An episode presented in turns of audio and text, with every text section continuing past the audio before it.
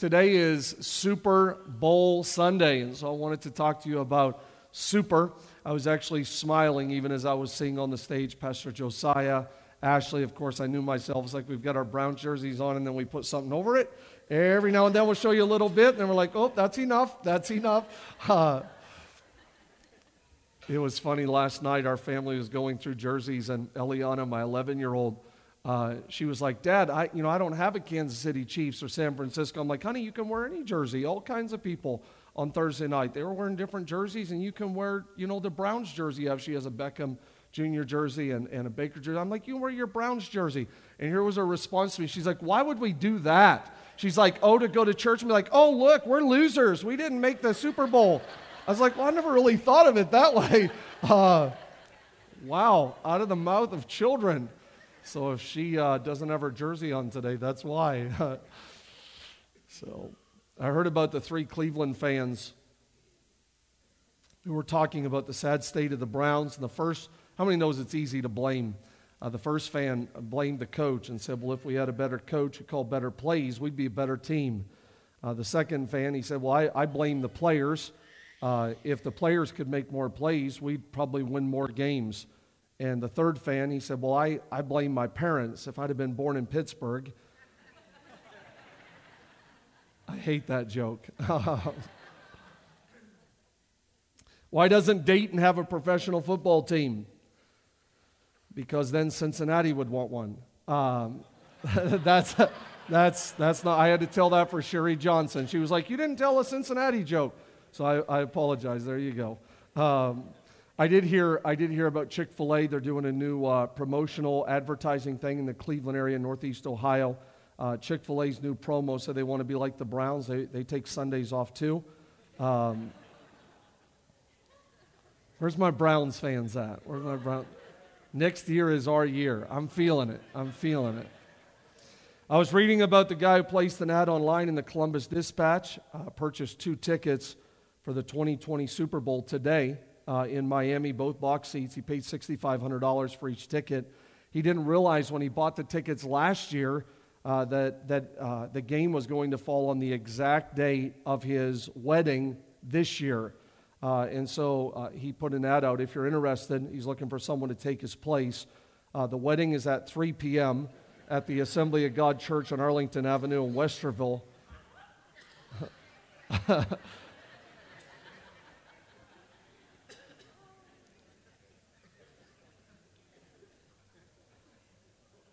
I heard the joke about the guy that took his girlfriend to her first football game. And afterward, he was asking his girlfriend how she liked the game. And she said, Well, I liked it. I just don't understand why they were hitting each other and, and hurting each other over 25 cents. And he said, Well, what do you mean? And she said, Well, everyone kept yelling, Get your quarterback. Uh,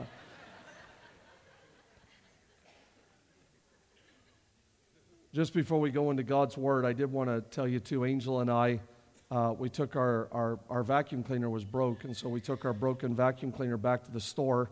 Uh, they put a Steelers jersey on it, and now it sucks again. Um, that's, that, that's not funny. That's, that's not funny. that's not funny.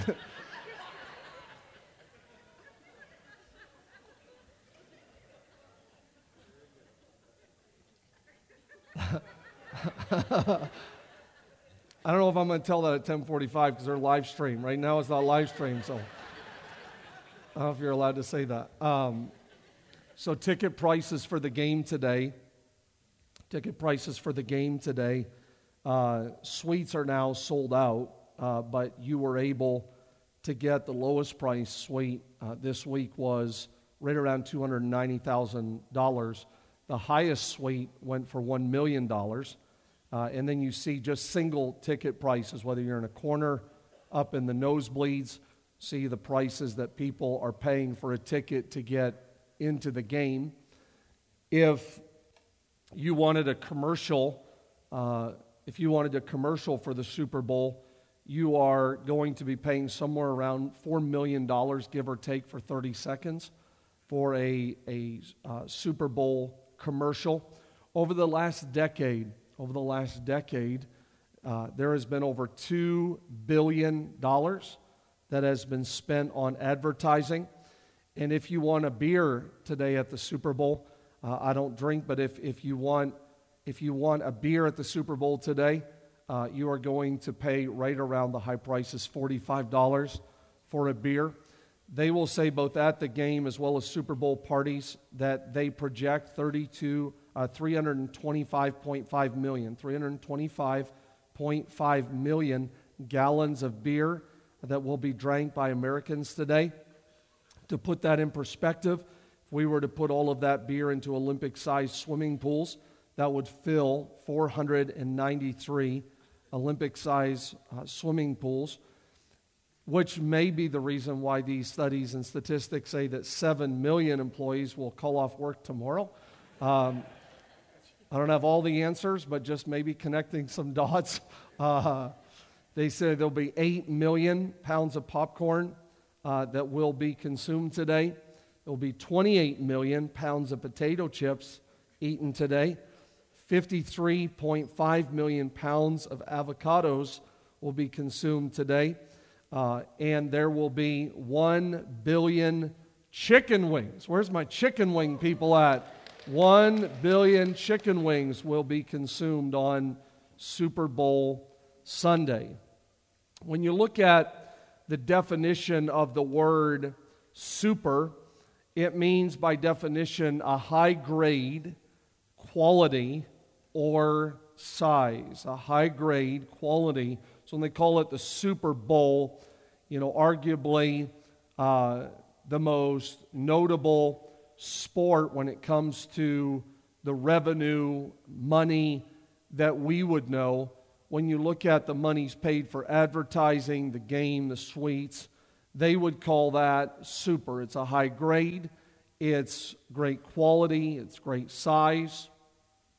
I love the Latin definition of the word super it means above and beyond. Can we say that together today? Above and beyond. Can we say that one more time? Above and beyond. That's the Latin definition of the word super. The moment that I read the Latin definition of the word super, my first thought was the verse of Scripture in Ephesians chapter 3, where it says, Now to him who is able to do exceeding abundantly, and here's the word, beyond all that we ask or think according to the power that works within us. The moment I read that definition, that was the first verse I thought of was a God that is able to do above and beyond. There are a lot of people today that will say, I'm cheering for Pat Mahomes, or uh, I, I love uh, Jimmy Garoppolo, or I like Coach Reid, or Coach Shanahan. There will be people that will pay top dollar. There will be people that will spend a lot of money, whether it's in the stadium or on TV, cheering for their particular player or their particular team. But I want us to start today in our time together by simply saying that when you're talking about super, when you are talking about someone or something that is above or beyond, that the first thing that all of us need to acknowledge is that we serve a super Jesus. There are a lot of names that will get attention today. One of those names will become the MVP. But the greatest name that is above every name is the name of Jesus. When you look at God in Scripture, some people will say, For me, He is Jehovah Jireh. He is my provider. Others will say, In this season of my life, He's Jehovah Nisi. Others will say, He's Jehovah Shalom, which means He's my peace. He's, he's Jehovah Shammah. He's, he's Jehovah Sabaoth. He's Jehovah Elohim. When, when you look at who is Jesus, we wouldn't have time today to cover all of the things that we could call on even in a moment like this. But writers would say that to the architect, he's the chief cornerstone. To the astronomer, he's the sun of righteousness, according to Malachi 4 2. To the baker, John 6:35, he's the bread of life. To the banker, Matthew 13:44, he's the hidden treasure. To the builder, he's the sure foundation. To the carpenter, John 10, he is the door. To the doctor, Jeremiah 8, he is the great uh, physician. To the educator, he's the great teacher. To the engineer, he's the new and the living way. To the farmer, Luke 10, he's the sower, the Lord of the harvest. To the florist, he's the rose of Sharon. To the geologist, 1 Corinthians 10, he's the rock of ages. To the horticulturist, John 15, he's the true vine. The judge, he's the only righteous judge. To the juror, he's the faithful and the true witness. Revelation chapter number 3. To the jeweler, Matthew 13, 46, he's the pearl of great price. To the lawgiver, he's the counselor, the lawgiver, the true advocate. Isaiah 9. To the philosopher, he's the wisdom of God. To the preacher, that's me.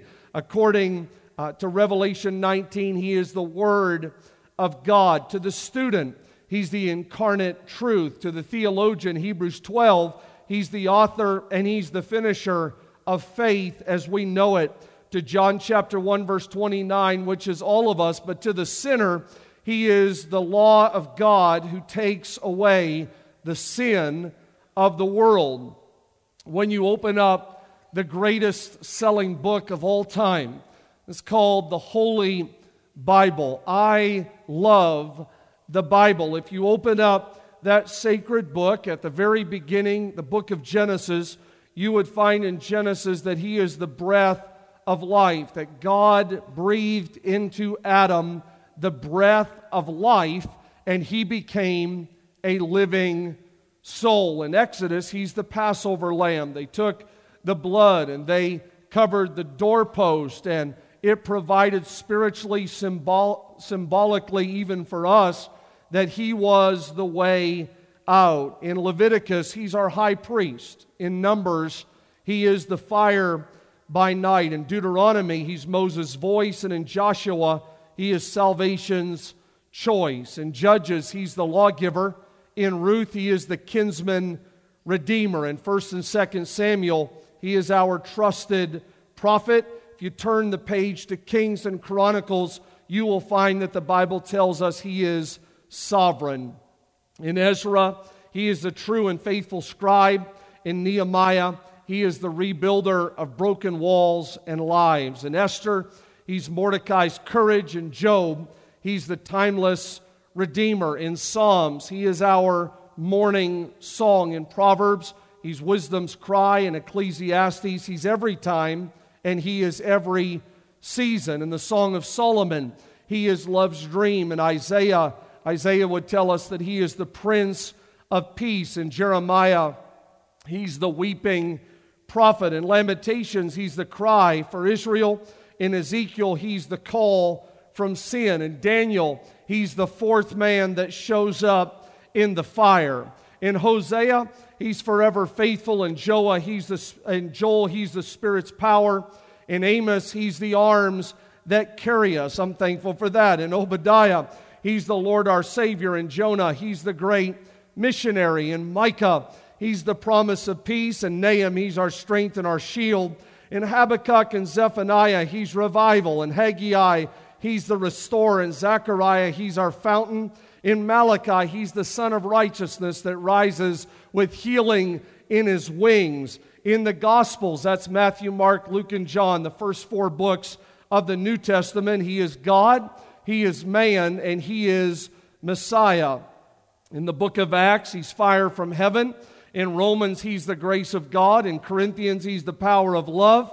In Galatians, he's freedom from the curse of sin. In Ephesians, uh, he is our treasure. Philippians, servant's heart. Colossians, he's the Godhead. In Thessalonians, he is our coming king. In Timothy and Titus and Philemon, he's our mediator and our faithful shepherd. In Hebrews, he's the everlasting covenant. In James, he is our healer. In 1st and 2nd Peter, he's our spiritual oversight. In John and in Jude, he's the husband coming for his bride.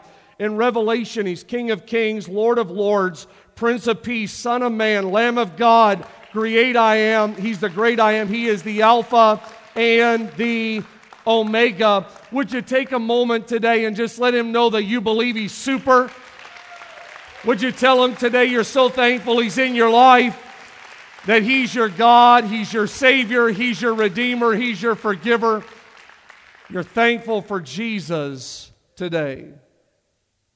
Colossians chapter 3 verse 17 says whatever we do whatever we do in word or deed we do all in the name of Jesus.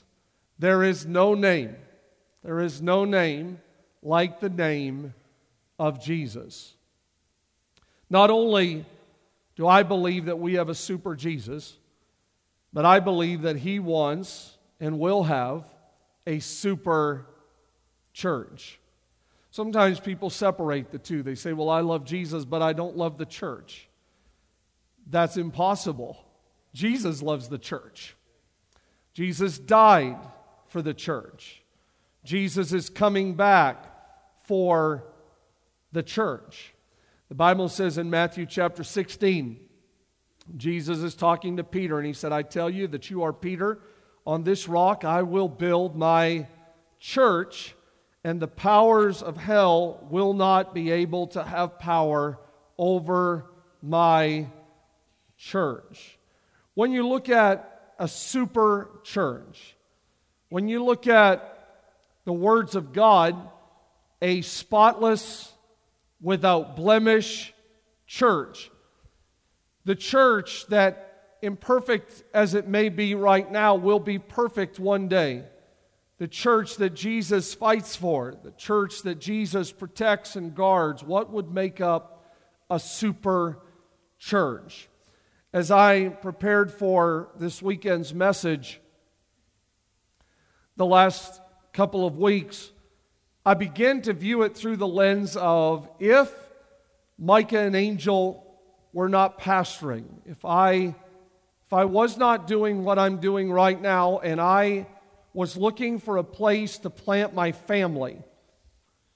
I've been to hundreds of churches in my travels, and, and where, where would I want to plant my church? Some people will say, I like my church in a living room. I like my church, you know, in a school. I, I like my church on Saturday night, or I like my church Sunday morning. I, I like my church if we sing out of a book, or I like my church you know, with the lights. And there's a lot of people that have preferences of the style of church. I necessarily don't really want to talk about the style today. I want to talk about the substance. But where, where would Micah and Angel, Brooklyn, Jalen, Eliana, Micaiah, where, where would I want my church or my family to be in church? What, what would that church look like? And so I took the word super and I want to share with you in the next few minutes just the letters S U P E R, the, the word super the first thing that would be really important to me if I was looking for a super church is I would want a church that was spiritual and scriptural. And I would want it to be both. Some people over the years, they will tell me, Micah, I don't even really care about the worship. I've had a lot of people tell me that, like, I'll come late. Singing's not my deal. Not really into all of that stuff, the emotionalism. Micah, I could just come just for the teaching. Well, I'm, I'm just saying for me, for my family, I would want to go to a church that is scriptural and spiritual. Want to go to a church where I believe it could line up with John 4 when Jesus says in verse 24, God is a spirit, and those that worship him must worship him not one or the other, both spirit and truth. The Bible says in John 5, Jesus said, You study the scriptures diligently because you think that in them you have eternal life. These are the very scriptures that testify about me. Yet, you refuse to come to me to have life. In other words, I believe he's telling them that they are being educated, but they are missing out on the experience. John 6 63, Jesus said, It's the Spirit who gives life. The flesh accomplishes nothing. The words that I've spoken to you are spirit and life. When I look at the letter S, and again through the lens of just my life, I love God's Word from a young age. You've heard me share at times my apostolic holiness upbringing that would have a mix of Baptist background. In my world, very, very conservative. So my early years would be churches, men on one side, women on, on the other.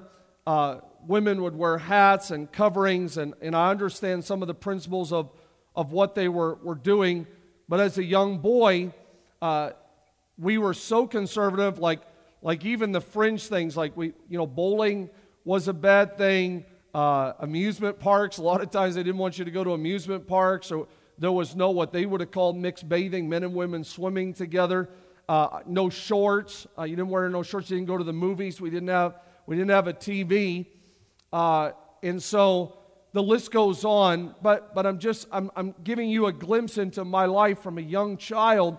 My dad, uh, pretty much every day that I can remember, would have me for an hour to memorize scripture every single day. I don't remember days where uh, I got off the hook from memorizing scripture. During certain seasons of my life, I used to think that was a bad thing. I used to think growing up, I can't believe that I got to spend all this time memorizing the Bible. Now that I'm going to be 47 here soon and doing what I do, I look back at my childhood and I'm very grateful for all the hours and hours and hours and hours that I spent in God's Word because I fell in love with that book as a child and I've never fallen out of love with that book. I love, I love the Bible. And so I wouldn't want to go to a church where I felt like I, I like I like jokes. I like to laugh. I think sometimes Christians should lighten up a little bit. Uh, you know, joy joy's definitely not a bad thing. Laughter's not a bad thing. Uh, I love I love the joy. I love stories, analogies. I like props. Uh, if people's around, I like props. So so when people leave and they're like, well, that you know that makes sense to me. What when he showed that, I like props. But but me personally, I would never want to go to a church where I didn't feel like it was scriptural. I, I, want, I want to feel like there's scripture, the Bible is at work, that's not taken out of context. Uh, I like scripture. I also like the Spirit. I don't want to quench the Spirit when, when I feel uh, Pastor Kristen and the team is in the moment and they're feeling it. Uh, they have liberty. They know that. Have, they have liberty to flow uh, people worship, the ministry lines, people crying, people praying. When I look around the room and see people being stirred, I'm all for planning and preparation. You know, the Bible says that Jesus was the lamb slain from before the foundation of the world. So, what we read in the Gospels was at work thousands of years prior. I think preparation and planning is good, but it, it's always secondary to the presence of God. It's always secondary to the move of God. I love the Spirit of God. I like to encourage people. You've never clapped, you've never raised your hands, you've never opened up your heart. You should.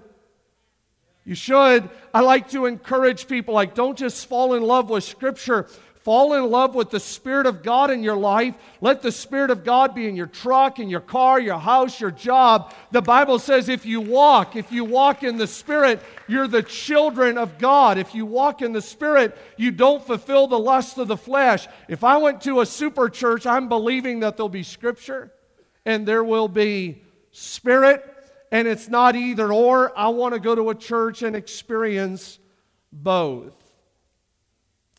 The letter U for a super church is what I would call a unified church. Everyone say unified. Sometimes churches cannot get along. I know that's shocking. Sometimes they don't agree. They don't even agree what you sh- should sit on. So There are times some people could say, Well, I want to sit on something like a chair that's soft. Other people would say, I want to sit on wood. I, I want to sit on what they would call a pew. Some people would say, Well, I like, and others would say, Well, I like. And if we're not careful, those types of conversations create disunity. Disunity. So, people, for example, if you looked at even certain denominations, there, there is not just one kind of that denomination. You could have the, the first fill in the blank, then you got the second fill in the blank, and then you, well, I'm the primitive of that, and I'm the and, and they get a lot of offshoots just off of the one because of disunity. I think if we're looking for a super church, we want to look for a unified church because I believe that's what God's looking for. When you look at John 17 21, Jesus said, I want all them to be one with each other, just as I am one with you and you are one with me. I also want them to be one with us, then the people of this world will believe that you sent me. When you look at culture, we're different. We're different. Not everyone's the same. If you look just down your road today, you would see a difference. So, Alyssa, my assistant, over here wearing a Ben Roethlisberger Steelers jersey. How many, how many Steelers fans? Wow, there's a lot of Steelers fans here. I almost told the joke I texted Alyssa last night. It was that close. That one didn't make today. Um, should I tell it? No, never mind. Uh, I want to. Um, but if you look just down your row, you could see people that would cheer for a different team. So Kelly, Kelly is a Vikings fan, right? I see behind, we, we've got a Jarvis Landry jersey over here in the row right behind Kelly if if you look at just sports preferences, where's my Minutemen people at? Rick has every color imaginable that goes with Lexington Minutemen down here. Where's my Colts at? Where's my Fredericktown Freddy's at? Where's my TY Tigers? Right? Like, like just culturally, we're different.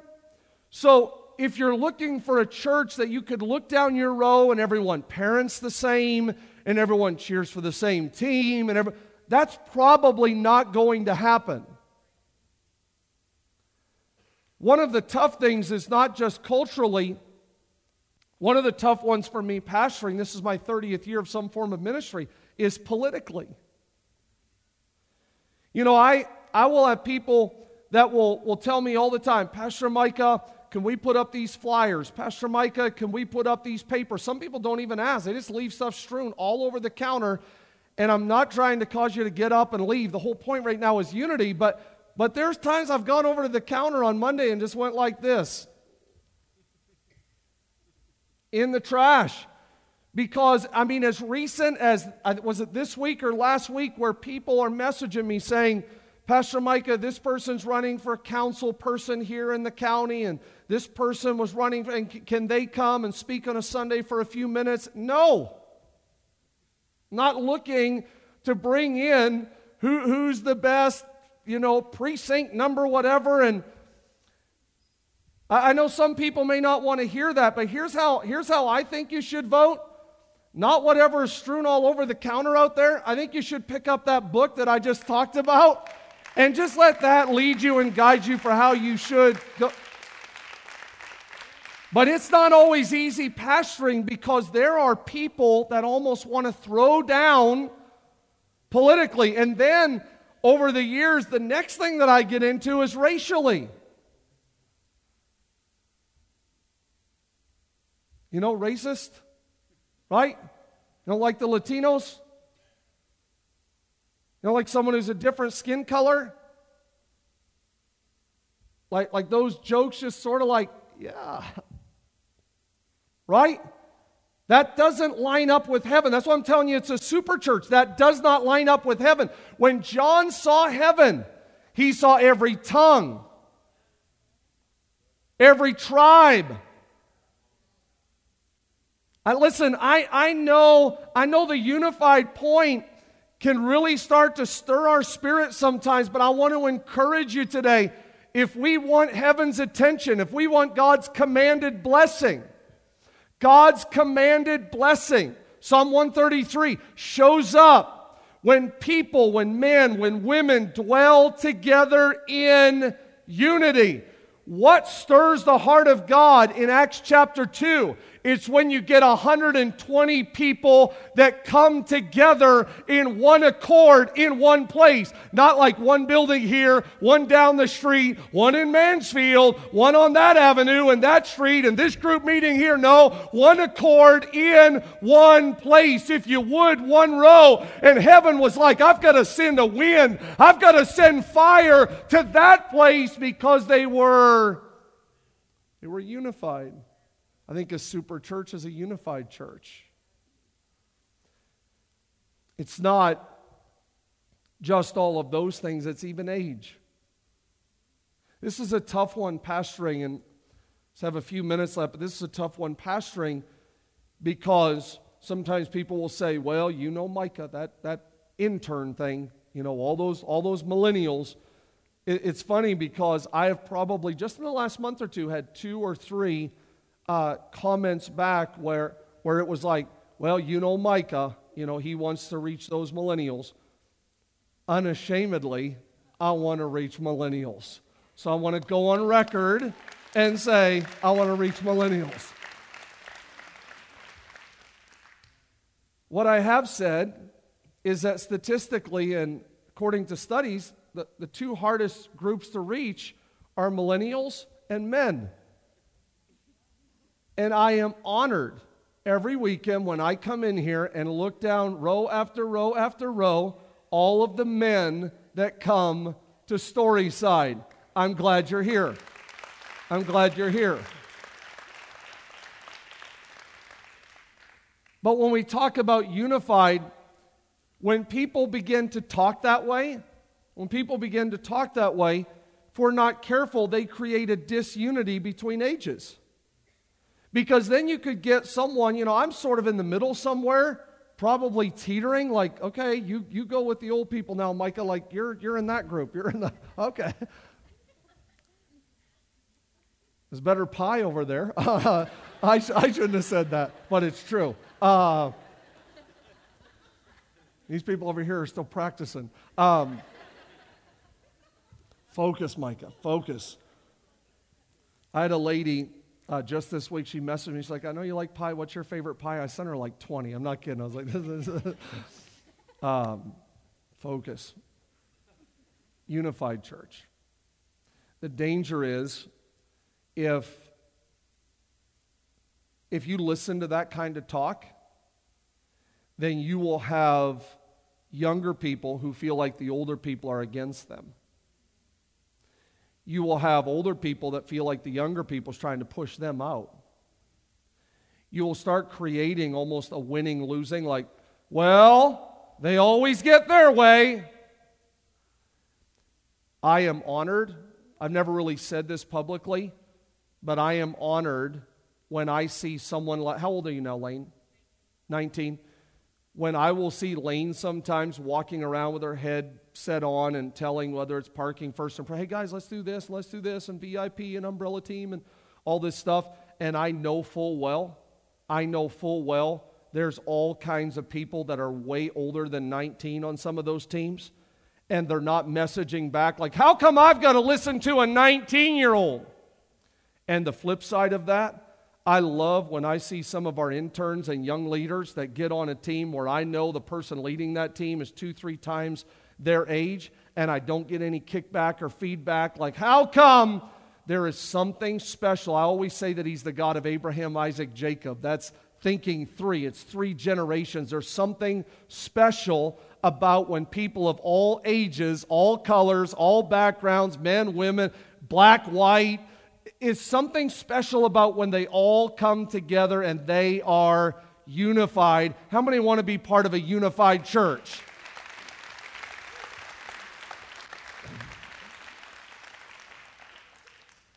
I think a fair question to ask ourselves because there are some people driven by disputes, and there's some people, if you've been around any length of time, that thrive on creating conflict. Don't get caught up in it. Can I ask you that? Just, just don't. And there's, there's nothing coming to mind. It's not, I'm just telling you in general, just don't get caught up in that.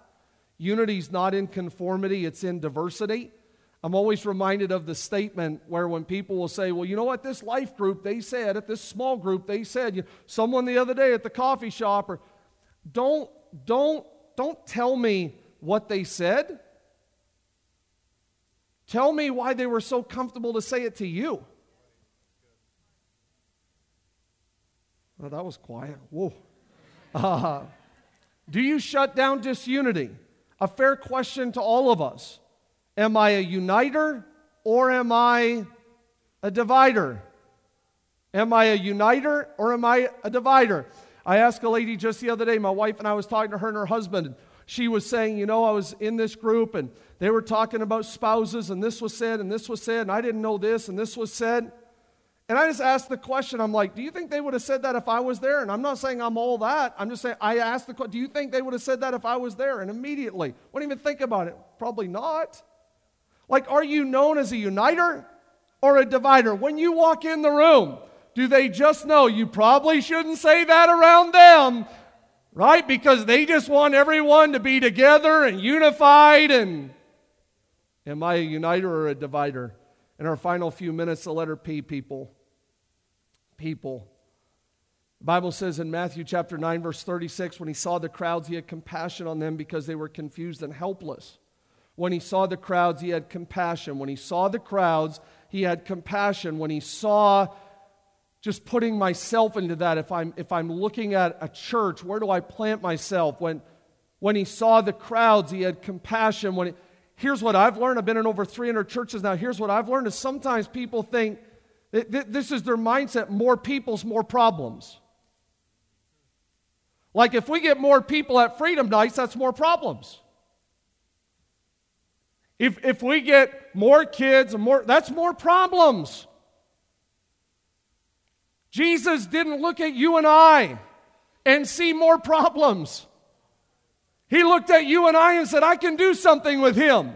I can do something with her. Are you glad he didn't see you as a problem? Are you glad he saw your potential?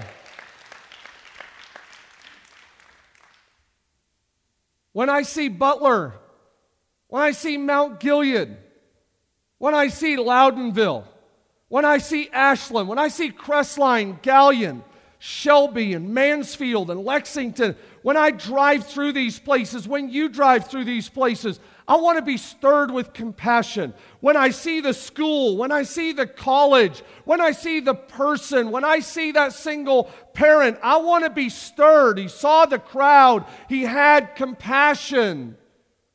I think a super church cares about people. One thing that we do often here, and I know this is a transparent kind of message, but sometimes one of the you would think it would be easy as a preacher, like Adam, it'd be easy to say, "Well, Micah, that should be easy. You're a preacher." One of the most unique things for me all the time is when I get to the end of a message, regardless of what I'm preaching. So I could be talking about money. Like, you're going to be part of a super church. People don't sow and give. Like, you can't do all the, like, you'd be talking, you just know that people's out there thinking whatever.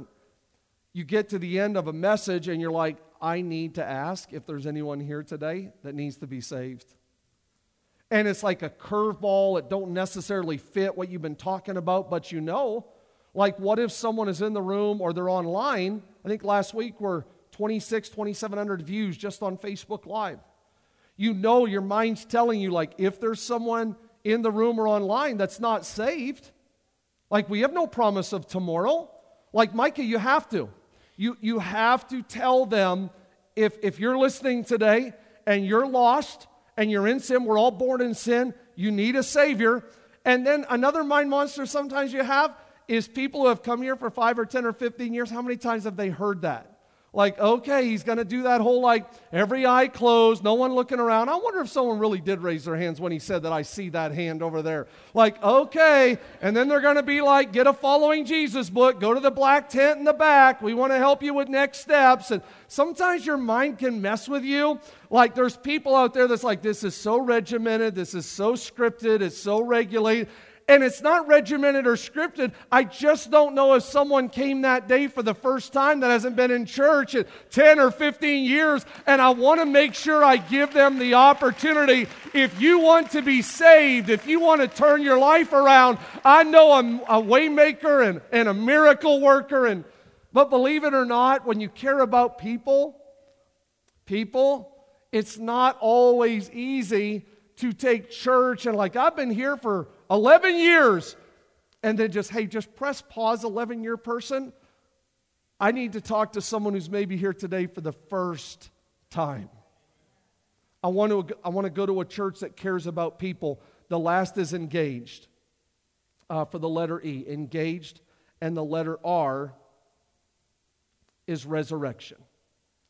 I want to go to a church that's engaged. It's not a gig, it's not a concert. I want you to be engaged. I like when you clap. I like when you worship. I like when you serve. I, I, like when you're, I like when you're in a group. I like when you go to grow. I think yesterday we had about 15 people come to grow, and I came for a couple hours and I'm meeting people, Chuck and Pamela and Kathy and Derek. And I had a great time talking to people at grow. I like when you're engaged because I think God wants you engaged. He doesn't want you just to be a hearer of the word, like, Micah, do your thing, and goodbye, everyone. See you in a week. Now, He wants you to be engaged, not just even on Sunday, Monday, Tuesday, Wednesday, Thursday, Friday, Saturday. He wants you to be engaged. He wants a relationship with you. And the final thing is, I want to go to a church that believes in the resurrection. The Bible says in Colossians 2:13, you were spiritually dead. You, me, you're spiritually dead because you were not free from the power of your sinful self. I love this. But God. But God gave you new life together with Christ, and He forgave all, not just some. Think about the big bad ones in your life. Think about the ones you regret, the ones that you hope no one ever brings up or talks about, and how awesome He is. We're talking about a super Jesus. He forgave all our sins. I couldn't go to a church that didn't preach that kind of a resurrection. Yeah, but no felons are allowed here. No, no one with a record or a background's allowed here. No one who's been married before. You know, my travels, there's a lot of that. Like, no, this is not pregnant, out of wedlock, and I, I don't I don't I don't like all the, the sins and mistakes. It hurts my heart. I'll get in meetings with people and they start confessing and I start crying. My heart hurts because I know what sin can do. Sin destroys people. Sin will lead to death. Sin has all the promises on the front end and tons of pain on the back end. I hate sin. God hates sin. But I never want to go to a church that doesn't believe the arm of God can reach the worst of the worst and the lowest of the lowest and say, I could resurrect you. I could resurrect you. I, I, I could get you out of that. When I look around the room, I see a lot of people that He has resurrected. Not only in this life, but I want to go to a church that believes in eternal hope and eternal life. You know, some people don't believe in that. They believe that this life, this is it.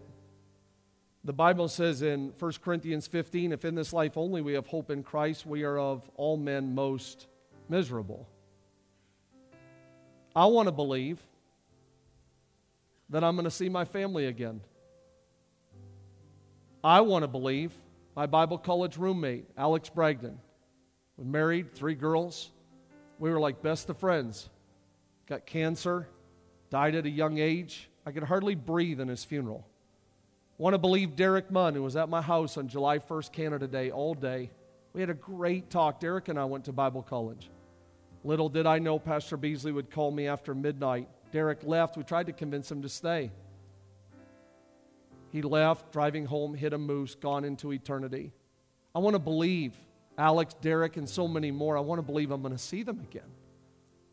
I want to believe in the resurrection. 1 Corinthians 15 says, For what I received, I passed on to you as of, everyone say first. First importance. That Christ died for our sins according to Scripture. He was buried. He was raised on the third day according to the Scriptures.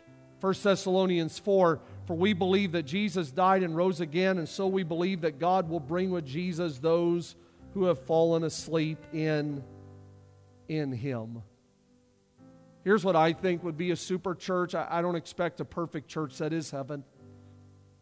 But I would want to plant my family in a church that was scriptural and spiritual. I don't have time to fight and debate and argue with people all the time. I want to go to a church that's unified, that keeps the main things the main things. I want to go to a church that cares about people, all people. We don't pick and choose. We're not just going to cheer for Canadians. It's not like now, I believe God died to save the world.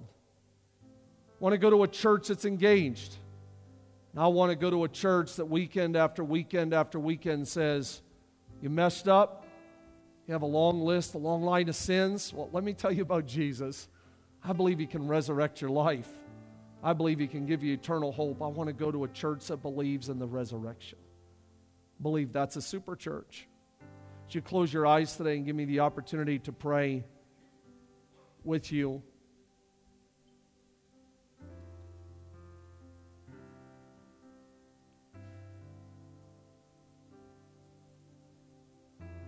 Maybe today you're thinking, Mike, I need to get more into the Word. I think it's 1,440 minutes a day, or what? There's a lot of minutes in a day. Maybe you need to ask yourself, can I give God five? Of hundreds and hundreds and hundreds? Could I give them five to be in the Bible? Could I give them 10 to pray? Could I? Maybe your challenge today for super is that you really want to commit to being more scriptural or more spiritual.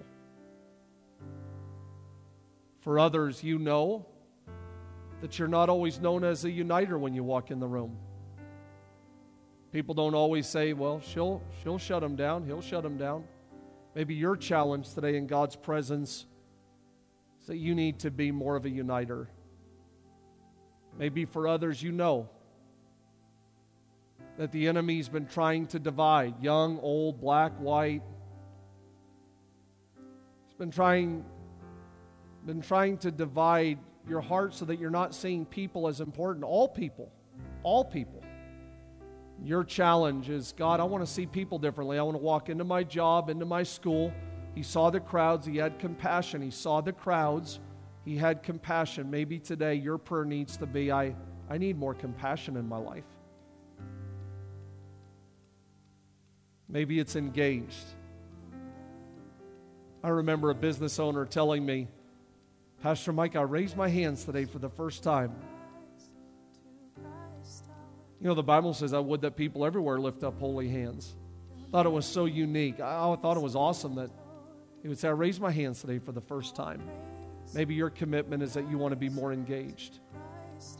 Maybe today you need something resurrected in your life. You're that man or woman that I talked about that you realize you're born in sin, or maybe you have sidetracked yourself again into sin. And it's not a script and it's not here he goes again. No, it's real. You don't want to die in your sin. You don't want to die in your sin. If you're, t- if you're here today and you say, Mike, I want to be saved, maybe you need the resurrection of Jesus Christ today. And God will hear that prayer. But with eyes closed all over the room, if God's talking to you and you would just say, I, I'm leaving with a takeaway. When I pull off the property today, I know exactly what it is I need, know exactly what it is I need to work on. If that's you, just slip up a hand. I want to pray with you today. Thank you. Thank you, thank you, and thank you. Thank you. Thank you over here. Thank you. God, I pray right now, 21 minutes after 10. I pray for every prayer, every heart, every person that's saying, God, I, am hearing your word. I'm feeling challenged. I'm being stirred. I open up my life. I know that I'm a work in progress. Pull the best me out of me. God, I thank you for those that would say, I, I want to be saved today. I want to turn from my sin. I want to repent of my sin. I need a Savior. I believe that you will hear their prayer today. Thank you for resurrection power going to work. In Jesus' name, amen. Can we stand all over the room today? Are you thankful for Jesus? Would you just tell him one more time how thankful you are for resurrection power? Thank you, Jesus.